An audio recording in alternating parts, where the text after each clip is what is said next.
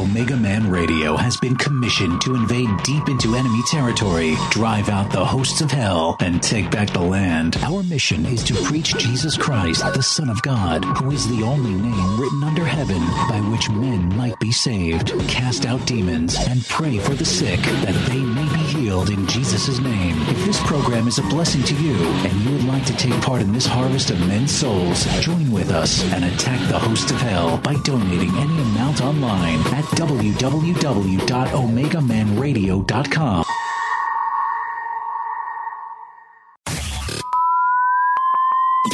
Are you ready?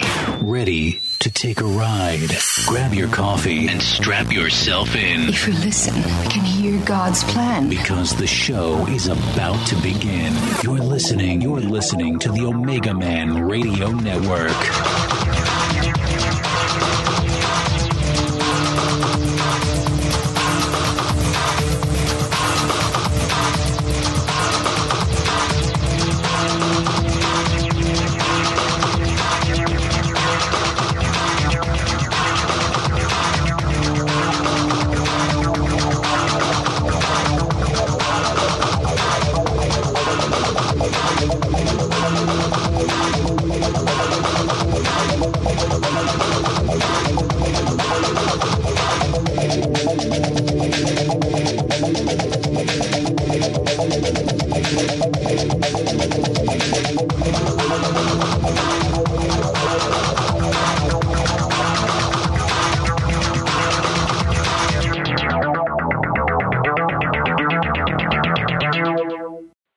And welcome to the Omega Man Radio Show. Today is a live show.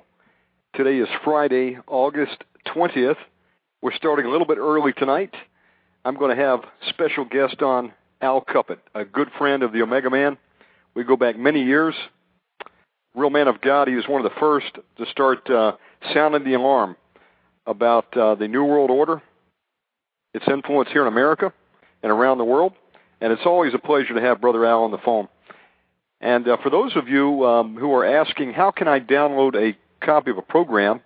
We're now in the iTunes directory, and you can go to the new website, OmegaManRadio.com, and click on the RSS link.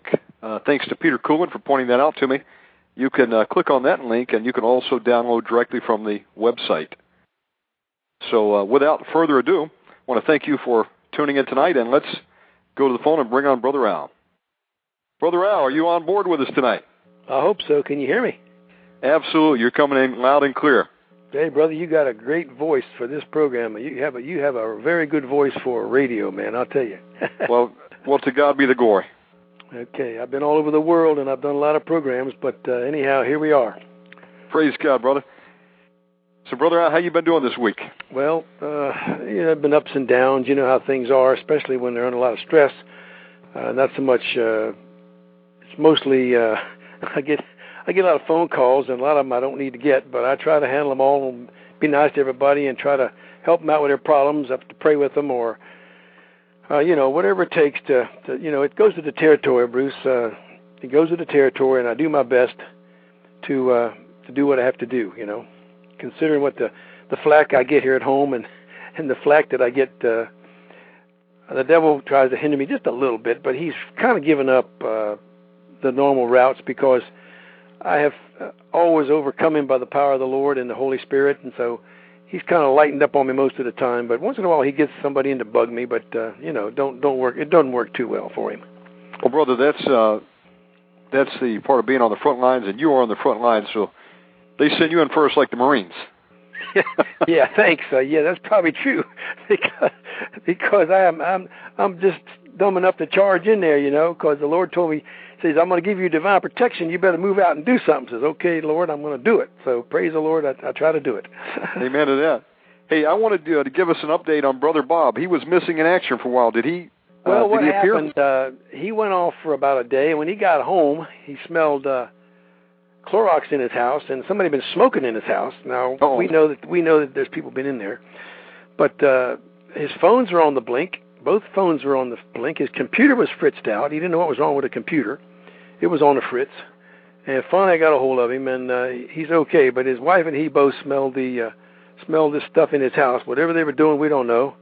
But uh, I personally believe that he's give, been given divine protection as I have, and uh, unto whom much is given, much is required. And I'm going to tell you, folks, if I was afraid, I wouldn't be talking on the radio right now, on on the internet, because they can monitor everything we say and do anytime they want. I was a command and control communications inspector with the Joint Chiefs of Staff, and they're listening to everything they want to listen to anytime they want to. So there's nothing hidden from these people. But fortunately for us, the Lord is omnipotent and omniscient and, and omnipresent, and so we have nothing to fear. Uh, his word is is the thing which carries us, and at any moment, him, he, or his angels, or his Holy Spirit can step into the picture and stand by us on our behalf. Brother Al, for some uh, people out there that are new to the program and have not uh, had a pleasure to hear you speak before, give us a little bit of background. Um, right. Well, first and foremost, I became a born again Christian in 1969, fifth day of January at 12:30 in the morning. I spent 10 years ahead of that in the army. Uh, as a sinner, I backslid when I was about 12. It took me 17 years for my mom to pray me back into the kingdom and uh, I swore to the Lord I would do. I told him, Lord, I will do as you tell me. Everything I can do for you. All he had to do was get my attention a little later on in life, and I was in the army that first ten years. After I got saved, born again by the Spirit of God, I started. Uh, I was in the military. I was in uh, 31 years and a half, over 35 or so countries 19 years joint service. That's Army, Navy, Air Force, Marines. I don't believe there's anybody who's had that much time uh, in joint service. And I'm only telling you this because I've been there and done that. You know, these these medals they gave me, they won't buy me a cup of coffee. Okay. The Secretary of Defense Civilian Service Medal I got when I retired from the Joint Chiefs. I was an action officer for eight years in the Pentagon, two years on the Air Staff, six years with the Joint Chiefs, above top secret. And I found out what they're doing to us, and I got it figured out from 1992 on and I started logging it down and putting it down on my master station log, which all communicators keep as a as a regulation. And uh, I started keeping my own little journal. And when I started seeing all this stuff going wrong, and all these foreign troops, and all the pictures started coming in, and all the uh, reports and, and observations that people had seen, I'm thinking, what in the world is going on? And so a good example of that uh, is I was in 1995. I was in the airport in St. Louis, and a Navy Master Chief Petty Officer right off a SSBN missile boat submarine said uh, after we compared notes and I showed him my three federal ID cards, he said, uh, "Man, you know what?" He said uh, he shouldn't have told me that he did. He said Clinton took the launch keys away from us. We can't launch our missiles, and oh. now he said we've got concrete in our missile tubes. And second, thirdly, he said he turned off the undersea listening system. And I said, What? He said, Yeah, he turned off that. We can't hear the Russian subs anymore. I said, Oh my goodness, no wonder there's fist fights in the Pentagon. No wonder there's been fisticuffs going on, guys not carrying out these treasonous orders. So, you know, I retired after 31 years, and then I started putting it all together. And the Lord uh, called me outside the camp. I tried to straighten the church up at my own church, which we worked on for 10 years, Two guys went out and blew up six abortion clinics. Then I knew something was wrong. The Lord showed me wrong Bible, wrong songs. Get back to my word. Get back to the old ancient landmarks. And so that's what I've been doing now. I've been warning people about the Bible issue since 1986 and since and the New World Order since 1994. So there we are. Um, I've had divine help. He said, "Call upon me, and I shall answer thee, and show thee great and mighty things which thou know which thou, thou knowest not." And I said, "Hey, Lord, that's like that's a great idea. No, son, it's not going to be all pleasant things. In fact, most of it's going to be unpleasant things, and so that's what we're talking about.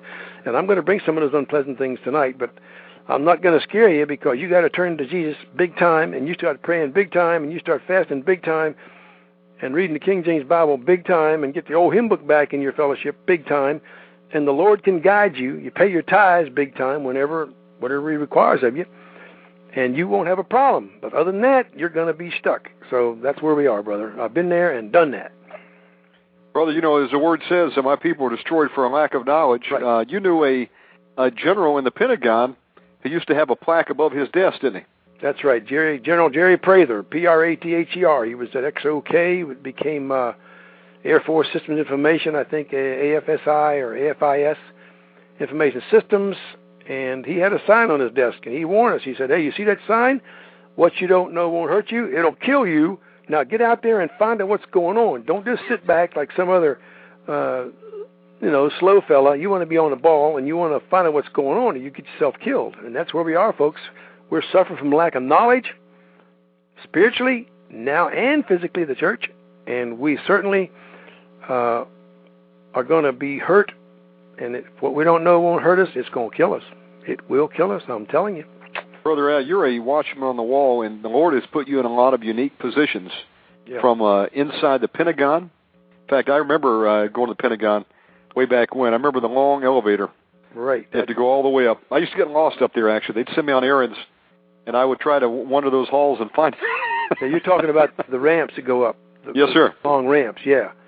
There's a ramps. There's ramps in that building, man. It was pretty cool. You could you could walk all the way up to the fifth, fourth floor, but then they they put they put the fifth floor on as an afterthought, so they, you had to go up steps there. and of course, I was there. Some elevators in there, but I never used them. It was pre pre pre two uh, pre two thousand one. I was there. I'm sure it's changed a little bit, but um, again, God has put you in a lot of unique places, and uh, you're yeah. one of the first to blow the whistle on this uh, shadow government. Yeah, I, um, I had it. That's right. That's true. I figured I had it figured out, but I didn't know what to call it. give us uh, give us a little bit uh, info on the shadow government for those that are new well, to that term. I was watching things the way they were going, and I knew that somebody was calling the shots behind the scenes. So I said, "Well, they've got a, uh, they've got a, they've got a, they've got a basement cabinet. There's a basement cabinet operating from the, from the White House, telling everybody what to do behind the scenes." And Ollie North called it the, the parallel government. And of course, uh, later on after 911, Dick Cheney said that he took the shadow government into a bunker. I said, "Uh oh, there's the real name of that sucker." And so from now on, we've been calling it that. And then Tom Tom uh, Daschle, a senator, got on. I never heard of shadow government, and I heard him say it. And, he, and you know, we're not supposed to have a shadow government. We're supposed to have a constitutional government. And apparently, the constitutional government has been completely overthrown, and they're using this behind-the-scenes shadow government. And the constitutional government is nothing but a facade. Yes, that's what's going on. Absolutely, and it, it's been going on for decades. Uh, yeah, we need to. We need. To, I'm gonna. I'll need, we need to expose what's this thing, Bruce, about what they're doing and how they're doing it.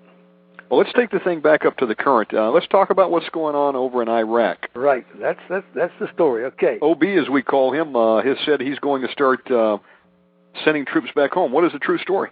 Well, let's get how we got over there. First of all, Satan wants to take over the Temple Mount him and his Antichrist, and they want to take over, and the best way they can do it is make sure the United States is out of the picture because he's got the idea that we're the one that's doing all support for Israel. Well, we were we're not doing much since Obama took over, but uh, he had to we have they have to subjugate the United States, and so the first thing they had to do is get our guys sent overseas, all the troops sent overseas. So they pulled off 911 that was a false flag operation. If you guys yes. don't understand that, you can go to Alex Jones. You can go to you can go to uh, info uh, uh, wars.com or Prison Planet, and you can find out that it didn't happen like they told us. Alex Jones had a conference out there, and I was in it in 2006. And they sent our guys overseas, and we were deployed into 178 countries.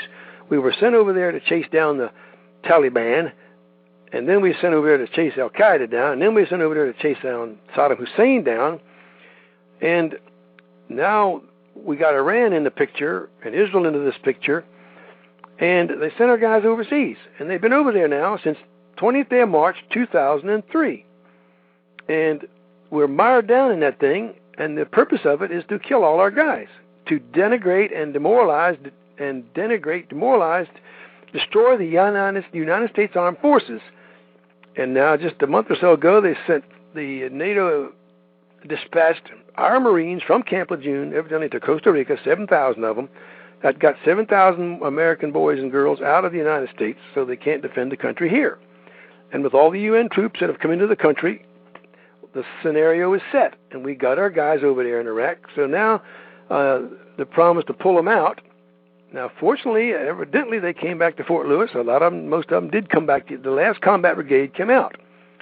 But, folks, let me tell you something. That leaves 50,000 combat troops over there, uh, our non combat troops, they're support troops. Support troops are trained to shoot an M16 rifle.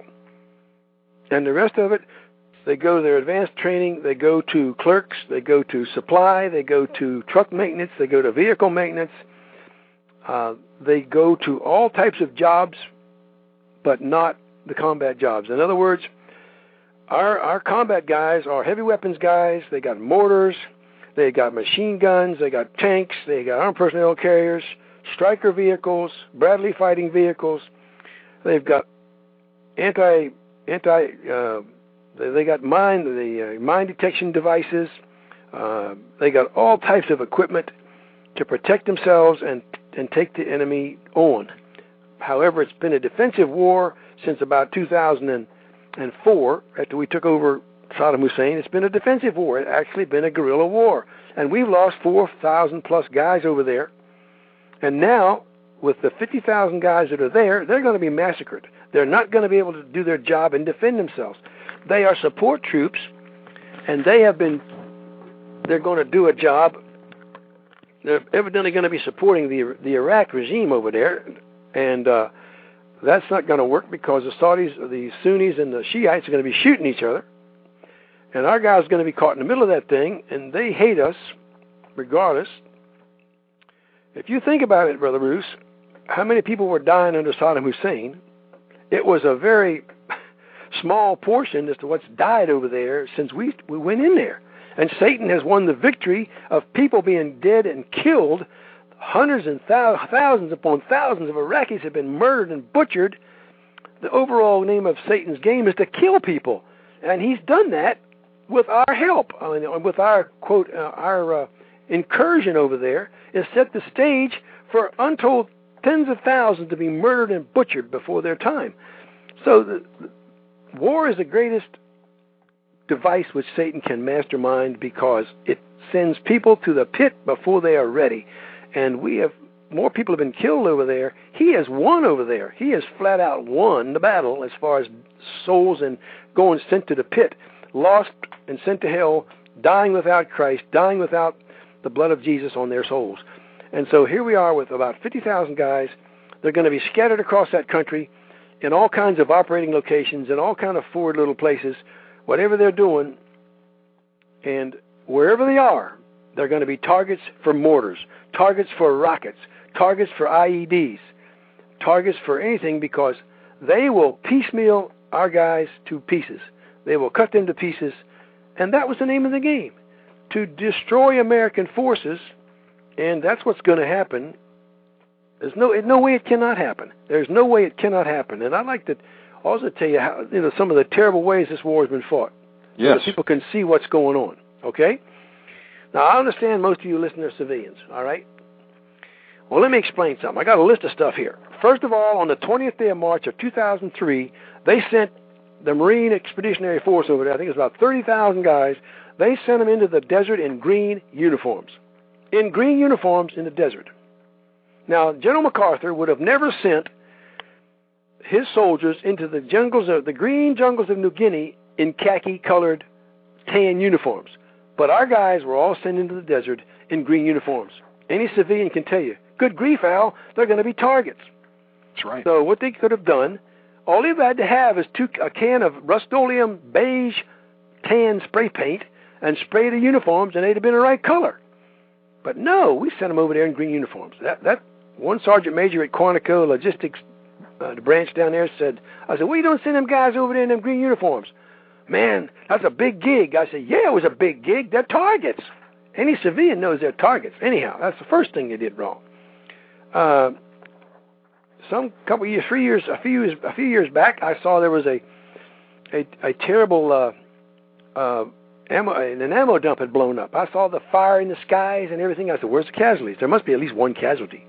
You know, the guy that was guarding the gate, certainly maybe he would have got killed, right? Right. Well, no casualties reported, but I got a call about a month later from a colonel who, who's very good contacts up in the Pentagon, and he said, We lost 300 guys. Somebody bivouacked our troops around an ammo dump. That is absolutely treasonous. Now, this thing's being run by the United Nations, and I'm going to explain that to you in a minute. Clinton signed a presidential decision, PDD 25, back in 95, it put our troops under UN command. It was a top, it was more than top secret. It was code word.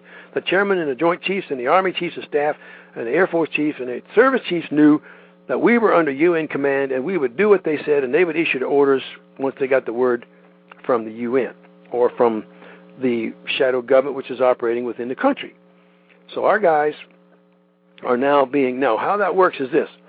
Ever since 1948, the Undersecretary for Political and Security Affairs in New, at the UN in New York has been a Russian since 1948. Oh. It's by agreement. Now, when you're under UN command, he is the UN commander. He is the UN guy who's watching all the fighting going on. Political and security affairs. That's the army for the U. That's the UN army that's manned by a whole bunch of uh, a whole bunch of different countries. Well, he gets an info copy of every operations order. Every time you have an operations order for an operation, whether it be in Korea when we was fighting the Korean War, or whether it be this one or the one in Vietnam, the UN guy oh, the UN staff officer on the staff of the commanding general, whoever's running the operation or the the the war, he has access to all that. He's sitting in there on the war planning. He's sitting there as a staff member, and he takes the op order and sends a copy, an info copy. When the thing goes out, he gets an info copy. He sends his info info copy to the guy in in in the UN, the Russian. The info copy, that's the CC. For you guys that are doing internet, it's called a CC copy. He gets a CC copy. All he did, since he's a Russian, he sends a CC copy to to our enemies on the other side of the fence. Where so we're, they'll be fighting. they're laying in wait for our guys, and That's right. they'll be moving out of the way when we're getting ready to go after them. I, I can prove it to you. That's right. That's why nothing ever gets done. Let me prove it to you. uh, the there was a currency run that was going to go from the, one of the airports into Baghdad with a lot of currency, billion dollars worth of currency, and the convoy took off. But the American guy in charge, based on what I can figure, decided he wasn't going to take a chance, and he up armored the convoy instead of sending one tank or whatever six three personnel carries machine guns, he sent about 10 or 20. And they overpowered the ambush. Wow. Now, how did they know there was, how did they know the currency guy was coming? Because the UN guy, the UN guy sent an info copy to the Russian, and the Russian told the enemy, and the enemy went and almost got our guys. They almost got the CINC over there, commander in chief. I forget which one it was. It was a guy with a Spanish name. He was going to go downtown Iraq, and he decided not to, and they, they found that there was an ambush set for him. How'd they find out? The UN guy, the UN staff officer, sent it. Loose lips sink ships. That's right. That's right. And so, uh, let me show you how, how how terrible, folks, this war is being fought. Uh, there were there were two officers over there. One was a uh, I got the information in the stash in my archives, but one was a female major and a Army warrant officer male. They were co- they were commander and deputy commander of transportation battalion. They were running supplies up to the green zone from wherever around in Iraq, and they found two trucks along the road that had been abandoned. Two U.S. trucks, fully operational, sitting along the road. So they picked, they took them up and took off and used them to haul the stuff. They were court-martialed and busted out of the army. Both of those individuals were court-martialed for picking up the trucks. Now that happened. This is unheard of in in in, in GI warfare because we take stuff we find. We, we we used to steal stuff we find, and it was perfectly legit.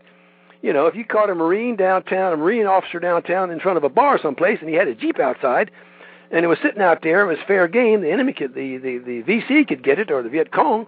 That's if you right. stole it, if you stole his jeep, you repainted it and drove it off. It was one of those things. If they stole one of ours, that's how it went. You know. But these they court-martialed those two and busted them out of the army. This was a travesty. This was absolutely never. So now that's sort of like rules of engagement. When you get rules of engagement, you can't shoot this guy or whatever. You can't fight a war if you get rules of engagement. There weren't any rules of engagement in Germany. We blew away everything and anything. Okay, anything right. and anything we blew away. Now we didn't blow away the Vatican. We didn't blow away some of those great, some of those uh, like the Eiffel Tower, and we didn't blow away the uh, the the different, uh, you know, the, the great the historical things. We we tried to avoid them. The Germans sometimes blew them away, but anyhow, That's why guerrilla war, the guerrilla side always win. They don't right. have to play by rules. That's right. They don't play by the rules. They have That's no why- rules. Crooks are always going to have guns. They're not going to obey gun laws. That's right. Well, But back Anyhow. on subject. Go ahead. the other the other things uh, is another another issue is uh, we had uh, a, a okay the the army has no more cooks. The army has the United States Army does not have cooks. They got a culinary school down at Fort Lee or Fort Eustis, but they don't have any cooks. You can't fight a real war without cooks. Why? Could you imagine having contractors doing the cooking in Germany in World War II? Contractors cooking for the troops? Oh, Man, Oh, that's the a first time travesty. the first time a mortar would come in, they'd take off, head for the English Channel, and you wouldn't have any cooks. But now we've got contract messes in the United States, and we've got contracts overseas. There are no more military KPs. The guys are overseas now. They're being fed by Halliburton, or Halliburton probably contracted it out to another guy, and I forget the name of it. Yes. He contracts out the mess deal. It costs twenty dollars per meal per man. Okay. Wow. An MRE costs three bucks. Now you either got MREs or contract mess. There are no Army cooks. I've discovered that myself. Went to Fort Belvoir. I saw the cook line on retiree day. These are the guys behind the chow line. I says, "Where's where's the mess sergeant? There is no mess sergeant." We got. I remember uh, Food Services Corps was eliminated, wasn't it? That's right. That's right. So now what you got is this. This is what you got. When a, if an army mess sergeant is running the mess hall, if he steals the the turkeys and the hams and and takes them downtown, if he gets caught, he goes to Leavenworth, Fort Leavenworth uh, Stockade. Kansas. Okay? That's right. If the contractor's caught, he loses his job. That's all. Okay? Now, this is what happened when you got foreign people feeding our troops, whether they be contract, whether they be Korean KPs, whether they be uh, any type of mess mess personnel. I saw it in Korea, and I'll tell you what happens. In Thanksgiving Day of 1964, I was on the rifle team in Korea, and I was at the uh, Advanced Marksmanship Unit. There was a we were we were sitting on a security base there in uh, in Seoul, and I saw the Korean honcho, who was the Korean mess honcho. He had the colonel, the base commander's car was a Korean. Driver was a Korean. You always have a Korean usually because he speaks Korean and speaks fluent English. You always hire him because he's cool, you know. And uh, he drove he drives up behind the mess hall when the mess sergeant ain't looking. They they went out there one of them reefers and they loaded about 20 turkeys into the back of that car, Thanksgiving turkeys, and that guy took it down out the back gate. I saw it happen. Now, this is what happens. The same thing happened in Iraq. But what we had in Iraq was we had consolidated mess halls. Now, back in the States, the Army used to have every company or troop, or every company or, or armored troop, the Air Force, every squadron of 250 men, or troop or company, had a mess hall. You had 200 guys or 250 guys at any one time. You'd have about a half of them in the mess hall. You'd have 100 guys in the mess hall at any one time, right? Right. Okay. Well, they switched to consolidated mess halls. That means one mess hall for the whole base. Now that's okay in America where you have you have you're in the CONUS, you're in the zone of the interior, and you don't have enemy guys trying to blow you up, right? Well, when you get overseas, you got you don't you don't you can't use a consolidated mess. I could have told them it was going to happen. They put a consolidated mess over there in Iraq. I think it was in a green zone. You don't have 200 guys. You have 2,000 guys in that mess hall eating every meal. And guess what? They blew them up. They blew them up. And you've got spies that infiltrate the food ser- the the, Yeah, the uh, yeah, that's right. Well, this is what happened. So what happened was Halliburton, if they had the contract, I think they did. They they they contracted it out to somebody else, and that guy now he's got to make money. Okay, he's got to make money. Halliburton, the, the the primary contractor makes his money. The subcontractor tries to make money, and what he does, he hires the cheapest guys he can get. Right? That's right. Okay, in most cases it would be Iraqis. Well, Iraqis are Muslims, and they hate us. Yeah. But the one guy said, "Well, we hired we hired Filipinos." I said, "Wait a minute. Well, that don't make no difference." I said, "We've got communists in the Filipino in the in the Philippines. We got communists there." And I said, "Makes no difference. We had non-Americans feeding Americans, and you cannot have non-Americans feeding Americans in a war zone." So they got blowed up. They killed 25 guys, and I could have told you that was going to happen. But hey, I'm not running the war. You know, I wasn't. My daddy was just a mail clerk. What would I know, right? Now, one other thing. Uh, we are not using artillery. Artillery, when the enemy doesn't have artillery, you have a force multiplier big time. Now, also, the enemy over there doesn't have aircraft. They didn't have aircraft in Vietnam, but we had rules of engagement. We couldn't use it. The enemy infiltrated from from uh, Ho Chi Minh Trail. We weren't supposed to go into Cambodia and Laos. We couldn't shut them off. We couldn't stop that war. We couldn't win the war. Same with MacArthur knew he couldn't win it in Korea. So, uh, we ha- what we had, what we had in our World War II, and in and in Vietnam and Korea, we had artillery bases. We had artillery guys. When you have a front line, as you had in Korea, and in World War II, you had the artillery was right back about a mile behind, if that if that, that far, five or six hundred yards, or or not more than a mile or so. And you can have the artillery back ten miles as long as you've got, or five miles as long as you've got you've got communi- reliable communications with the forward observer or the FAC, the FAC, the forward air controller flying over the lines calling the shots, okay? And when we ran into in Vietnam, we had fire bases all across the country on tops, mountain tops. These fire bases were interlocked with each other, and if the VC tried to attack a fire base, the other fire bases opened fire on the VC and blew them away. That's and right. we when we caught the uh, VC in the jungle, we out on patrol or on an ambush, and we caught them. And if we got a little overpowered, the guy on the radio called in a you get the spot around in, boom, next next round is drop 50, fire for effect. So he drops 50, fires for effect, and the 155 comes in, boom, you got hamburger, right? That's the end of the VC, all right? Especially well, when Puff the Magic Dragon comes around. Right, that's when you get the Spectre AC-130 gunship. That's right. Well, I went down to South Carolina, and I heard two boys come back from the National Guard, and they were sitting there telling what they were doing. I said, well, they were over there, and they said uh, we're we're we're patrolling, and I said we are guarding communication stations, and we're patrolling. I'm thinking, well, they must be infantry. You certainly don't want guys patrolling; they're not infantry. Infantry's trained to patrol, right? That's right. I said, uh, well, what's your MOS? What is your what is your job specialty? Well, we're artillerymen. What? I said, you're artillerymen? Yeah. They're called Red Legs. That's their nickname, Red Legs. They come out of Fort Sill. And I said, well, if you're patrolling and you're over there guarding comm stays and whatever communication stations, I said, where's your guns? And a voice behind me said, they left them home. It was the father of the two boys. He's a retired sergeant major, had just retired the day before, and he came to hear his two kids tell about what they did in Iraq, you know? And and I said, when you folks, They they put I- them over there without weapons. without without their artillery, God have mercy. They- they've got they've got their small arms, but these guys were trained to blow people away with artillery, right? That's right. They weren't trained to go sneaking through the bushes, crawling around in infantry, de- undoing mines and IEDs. Here they are. They, they're doing the infantry's job when they should be sitting back blowing these guys away. Now our guys, our infantry guys, are being sent through, sent through the villages, sent through the town to to rout out these guys. Well, we didn't do that in Vietnam. If we had artillery, all you do is drop back and say, boom, fire, you shoot. And let's say in Iraq you got them tra- you got them trapped in a big building or a mosque. You just drop back, call in two 155 rounds, boom, boom, you got hamburger and dust, and that's the end of your problem, right?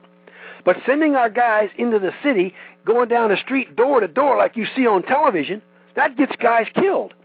And That's the name of the game. The name of the game is to get us killed, and that's how you do it. Try to go door to door and don't use artillery. Now the other thing is, artillery round cost about 200 bucks, and you can shoot quite a few hundred rounds to a tube before you got to replace the tube. But now what they do is they call in helicopter gunships. Okay, ah, but the helicopter is subject to ground fire and missiles that's right. shoulder fired missiles. You're putting American guys in the gunship at risk. The chopper is expensive to operate, and so are the so are the the missiles that it shoots, and uh, you put the guys in danger by calling them in over top of the the objective. Then they send in fighter planes at a million dollars a copy. I mean, ten million dollars a piece. You send a pilot or two in there, put them in danger, and they're using smart bombs that cost twenty times what it costs for an artillery round, right? But That's that's, right. okay. The manufacturers of those missiles and those uh, airplanes, they get lots of money for that. That's the name of the game. That's the military-industrial complex. These guys, like the German the Krupp and Messerschmitt, they made all the money. Henry Ford made a lot of money. Consolidated Aviation, uh, uh, all these airplanes made a lot of money. All these guys, these these uh, all these manufacturing companies and the big big money men, money guys, they made money off the war while we the soldier bleeds and the guy sitting back in his office atop the Sears Center, Sears Tower, he makes the money. And so they make money. They don't make any money on shooting artillery, okay? Artillery rounds are cheap, but they're very effective. They're more effective than a plane coming in with a missile because uh, that missile that, that missile to hit within 10 feet costs a million dollars a copy, okay? Wow. The artillery round can hit within two feet and it only costs 200 bucks.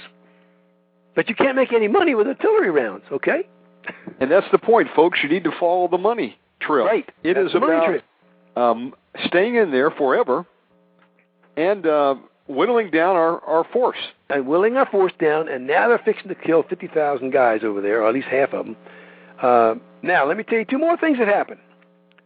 I am sitting, I am sitting in a Chinese restaurant about eight miles from here, and I am watching the CNN news, and here comes on, well, we've got a new armored vehicle, and it takes X amount of C4 to blow it away. To, that is, compromise the integrity of the vehicle and kill four enlisted men, okay? That came on the radio. I'm not going to tell you what the X was. There was a certain number, okay? There was a certain number of pounds. That's classified information, ladies and gentlemen. You don't tell the enemy how much dynamite you have to have, for civilian terms, how much dynamite or how much Semtex or how much Simex that you have to have to kill four guys. Well, what's easy? All they had to do was watch CNN. They knew exactly how, how much they had to have to undo the vehicle. So they just put X plus three pounds, and we lost four, four GIs with an IED. Improvised explosive device. In other words, a landmine is all it was. The other question is, where are they getting the explosives? Nobody ever addresses the question. No General Odierno, the guy before him, General General Petraeus, nobody ever asked them a smart question. Hey, General, where is all this explosives coming from? Where are these explosives coming from? We've been over there for seven, eight, was it? How many years? Oh, three to what now? Seven years. Where are the explosives coming from that's killing our guys? Nobody ever. Have you ever heard that on the radio, Bruce? Anybody ask that question? No, sir. No. Okay. So, next thing I see a year later, another year later, they got they got a new vehicle with a with a bottom, a certain shaped bottom. They told me what they told me what shape the bottom was, right?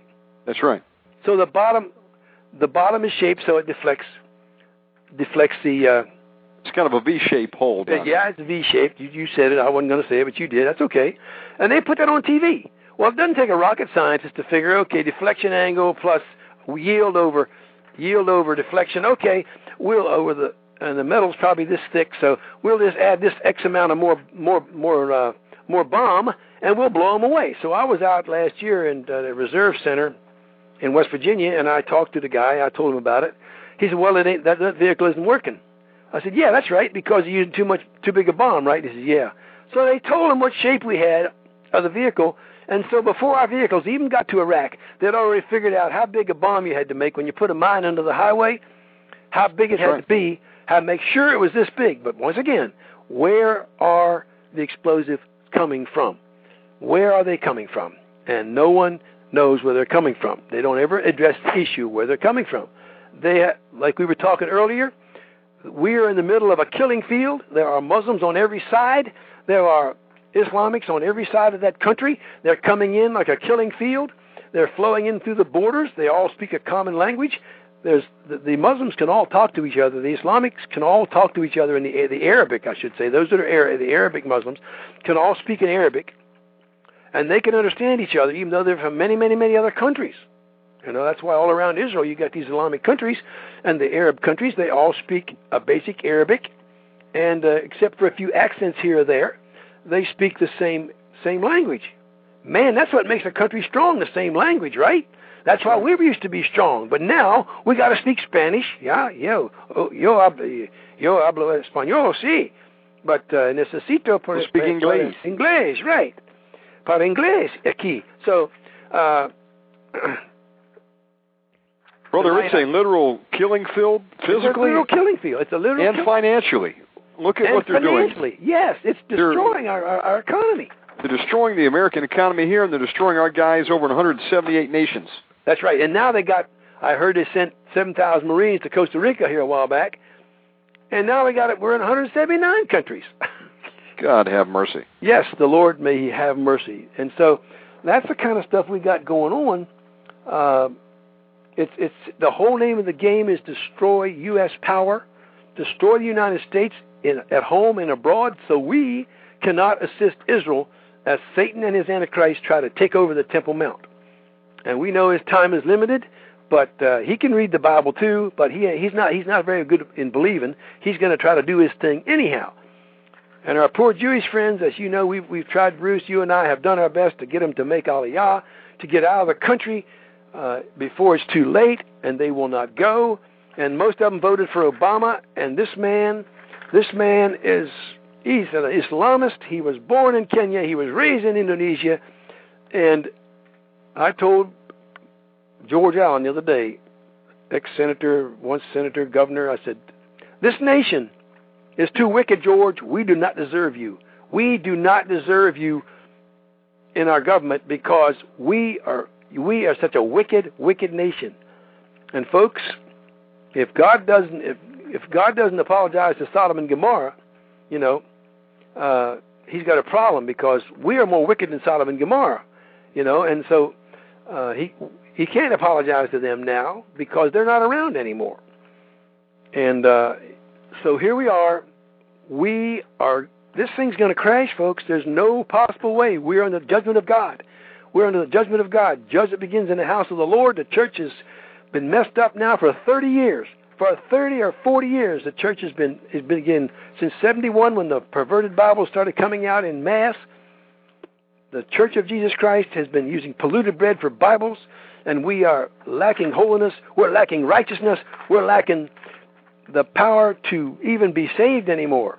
It's just it's pathetic. Brother Al, go ahead. What do you think about? Uh, we have a question from the chat room. What do you think about the uh, mosques building over there at Ground Zero well, New York? okay, okay. Let's talk about that. First of all, most of you who've seen Alex Jones and Steve Quayle and some of my own information, there were no 19 guys on four airplanes that ever commandeered them and took them into the buildings with box cutters. That never happened. And I can tell you how I can tell you is this. By the laws of physics which the creator, creator himself created, God Almighty, JP5 jet fuel burns from 460 to 561 Celsius, even with an accelerant, oh, only 561 Celsius. Mild steel, and I was a welder's apprentice and used to cut up Navy guns down in Washington Gun Factory. Mild steel melts at 1100 Celsius. Chrome molybdenum alloyed steel, with not including the insulation on those beams and those towers, melts Sure. at 1600 degrees Celsius. There is no way any steel melted from jet fuel that day. Stephen Jones, Brigham Young's physics PhD, told us at, at the Alex Jones conference on the neocon agenda and 911 conference in 2006 in June. He said, if we believe what the government told us, we broke six of the laws of physics, and he proceeded to show us with pictures that under, uh, a layman could understand.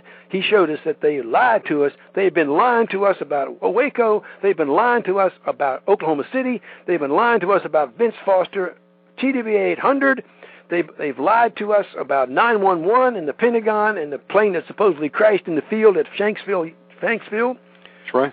Dr. Miller came out to the Shanksville site from the Somerset County, County, County Coroner's Office.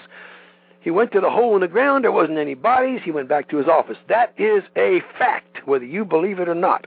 I'll tell you, folks, what brought down the World Trade Center. It was Right. CIA grade thermite charges. It was thermate, therm, thermite, thermate, which is sulfur with thermate. That's right, thermite. It brought it down, and it was put in there.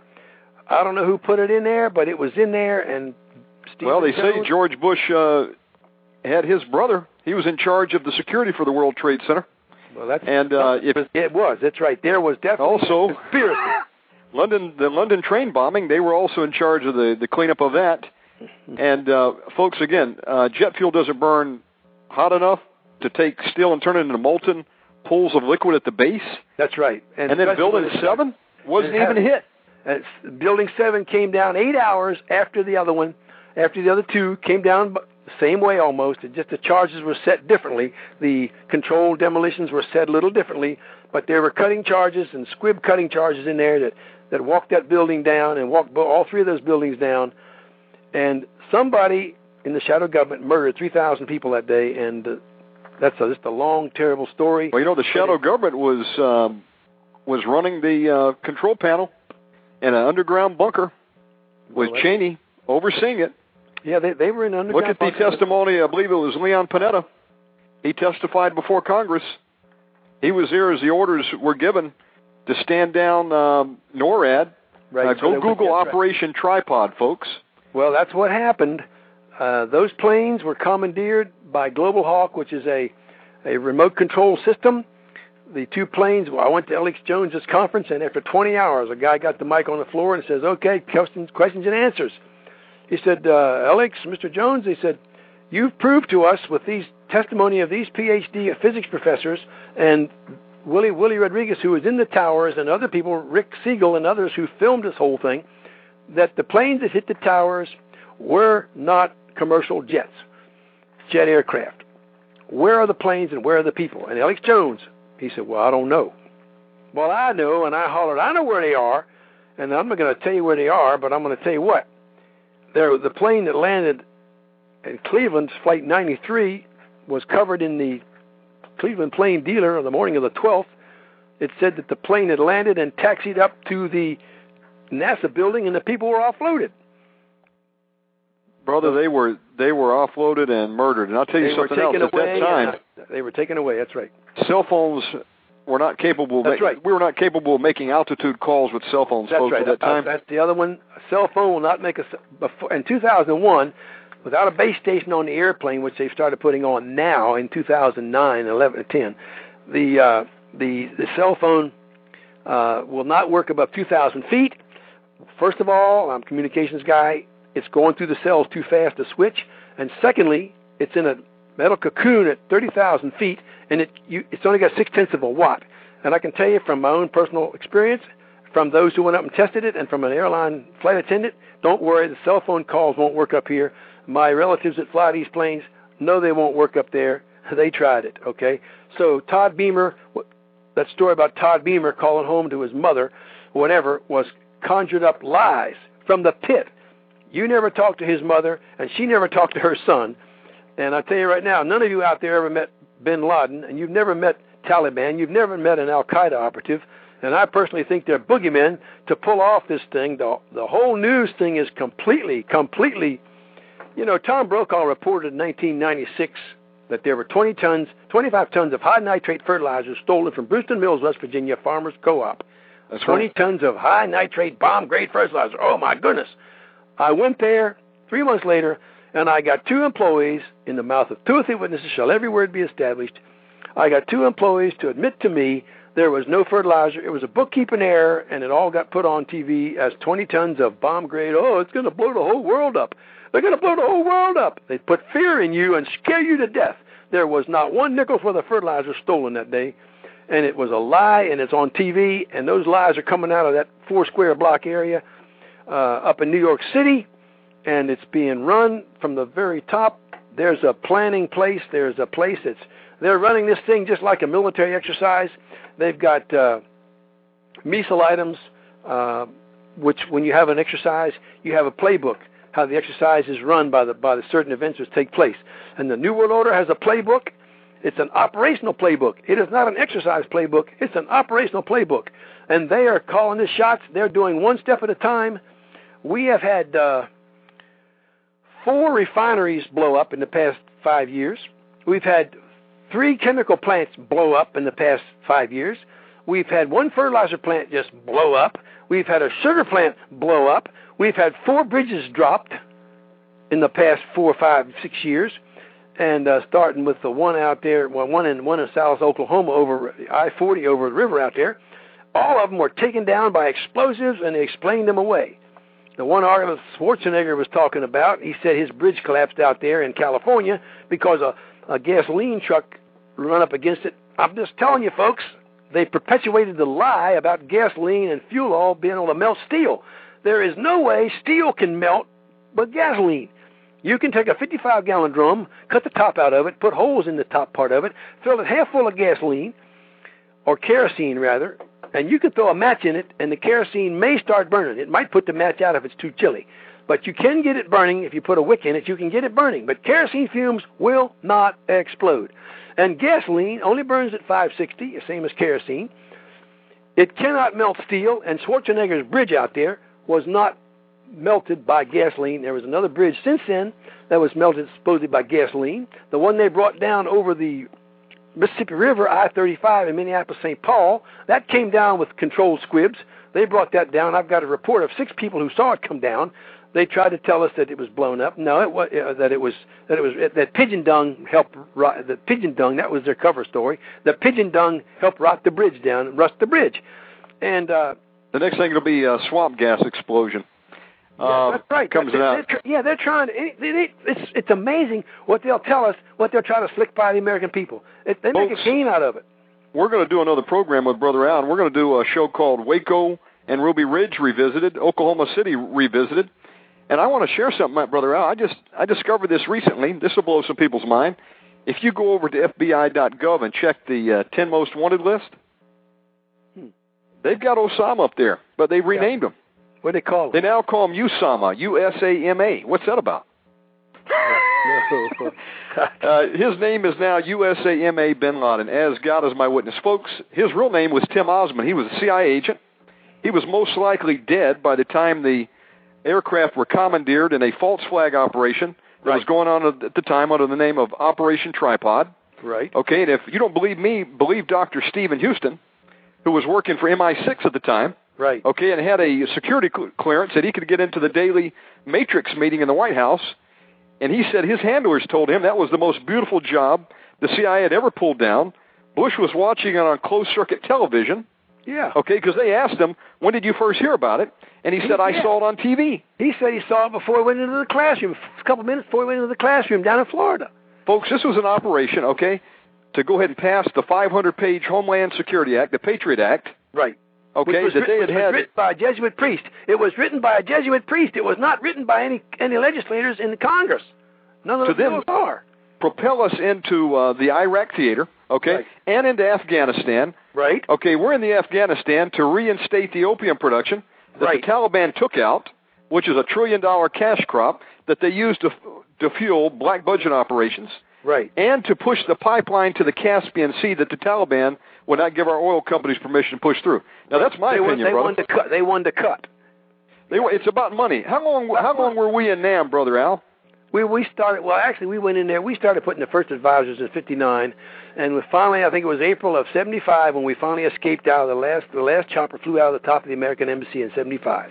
I know we were there officially. Uh, uh, I mean, unofficially earlier, but uh, officially, when did we first send our troops over there? Well, they talked about right in the early '60s, '63 to, to '75, but actually, we probably the French got beat in Bien Bien Phu, Dien Bien Phu in '58, and we started having guys over there right after that in '59. Folks, uh, well, this goes way back. Uh, George Bush Sr., nickname was Poppy. Poppy Bush as an opium. Yeah. Colonel Bo Gritz said he interviewed General Khun Sa of the North Vietnamese Army, and uh, Bush and Colonel Armitage, which was later the Assistant Secretary of um, uh, Richard Armitage, yeah. uh, the Department of State, okay, hired by uh, Bush Jr., that came back in after Nam, they were smuggling drugs out of the Golden Triangle, Nam, Cambodia, and Laos. But it's about money. It's about Uh, oil and drugs now, and what they're doing is they're sacrificing our men and women over there. Right. that are going over there to fight for the country, only to be killed, and then they come back and have blown out eardrums, and we're not even paying for the hearing aids. That's right. And that you know, Pat Tillman was in Iraq, uh, in, in Afghanistan, and Pat Tillman was a high high profile, and he was fixing to spill the beans on how that war was being fought, and he was shot at point blank range with an M16, shot in the face, and he wasn't killed by friendly fire. He was uh, by uh, he wasn't he he got a silver star later on for fighting the enemy when they found out that he was shot at close range with an M16, and it was blue on blue, but it turned out to be he was assassinated because he was going to come back and spill the beans on how rotten that war was being fought. And this, this that it's just They sacrificed him. Brother Al, we've got anybody they want. we've got five minutes remaining, folks. I'm gonna be bringing Al, brother Al, back on for two hour show. Brother, we had the lines lit up tonight, and uh, I've got to bring you back to take some open calls.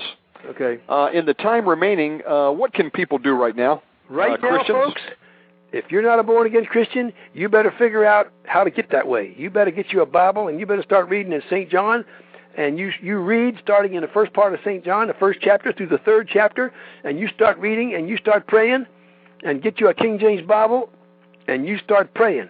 If you're not born again saved, you have no protection to to keep you from harm, and if you die lost, you will go to the pit that God created for the devil and his angels. He didn't create it for his for his people, for his his own creation, is his his his Adamic uh, offspring, which was Adam and Eve on down.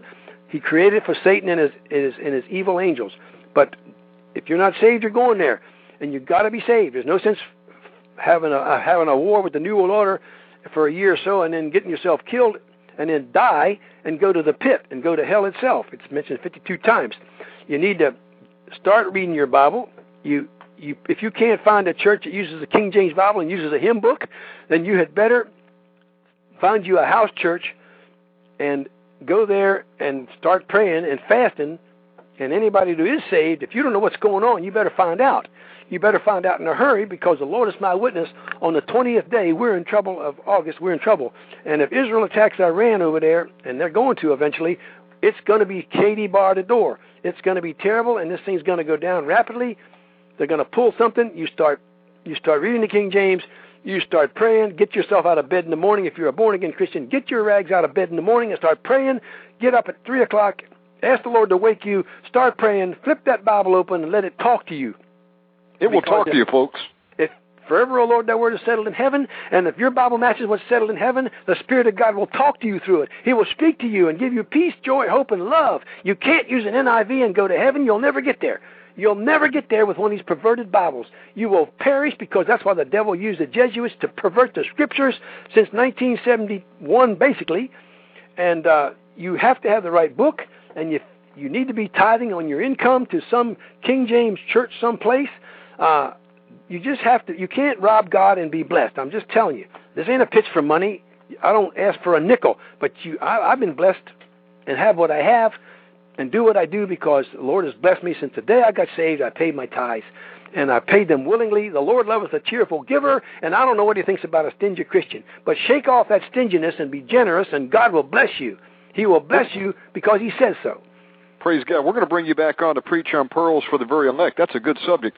Brother Al, how can people get in contact with you? If you guys want any, I got a, I got some DVDs that Davis Motion Pictures made, and I give them away. And uh, that's Brother Bruce's uh, operation. And you'll you'll write me a letter at Box 111, Wolftown, Virginia 22748. I like Big Bad Wolf, Wolftown, Virginia 22748. You don't need the zip code. You just put Al Cuppett, Wolftown, Virginia, and it'll get here. The post office is eight foot by twelve. So. uh Brother Al, also give out your uh, weekly radio program information. uh, uh, yeah, you where can can go, they hear you at? You can go to freedomfightersforamerica.com and go in there and just when you get on the thing, just Google for Al Cuppett or whatever or TalkShoe, and you'll find it on there where you can listen to the program. You can you can hear it live, and all the programs are up there in the in the archives. We've been doing it since a year ago. We've been doing it for a year ago, except about three or four weeks. We've been doing it, and uh, God has provided that outlet. I've been getting lots of good letters, very good letters, and uh, for every one bad letter I got, which is one bad email, I've got I've gotten ten, ten, uh, and that was from a supposed Christian. Okay, I thought was a Christian. I don't know what happened to him, but anyhow, Folks, uh, get a hold of uh, Brother Al. Uh, tune into his weekly program, Tuesday night And eight we- o'clock. and we are going to have him back on very soon. Right. Okay. Uh, Brother Al, God bless you tonight. May the Lord Right. keep Amen. you. Amen. And Keep uh, to our friends uh, in Israel, what message do you have? make Aliyah and uh, Amish Rochai Tamid. That's all I can say. Amish Rochai Tamid. Praise God. God bless you, Brother Al. okay, we'll see you. Shalom. Take care, brother. You've been listening to the Omega Man Radio Network. We had a shortened show tonight. We're going to be back on in about five minutes with evangelist Broderick Adams. And we want to thank Brother Al for tuning in tonight. God bless you. Tune back in. Thank you for listening to Omega Man Radio. Our mission is to operate in the threefold ministry of Jesus Christ and take evangelism, deliverance from demons, and miracle healing to the world. If you would like to partner with us, you can support this work by donating any amount online at OmegaManRadio.com. Join us in an all-out attack against the hosts of hell. It's time to deliver a death blow to the enemy and take back territory for Jesus. Tell a friend and support Omega Man Radio.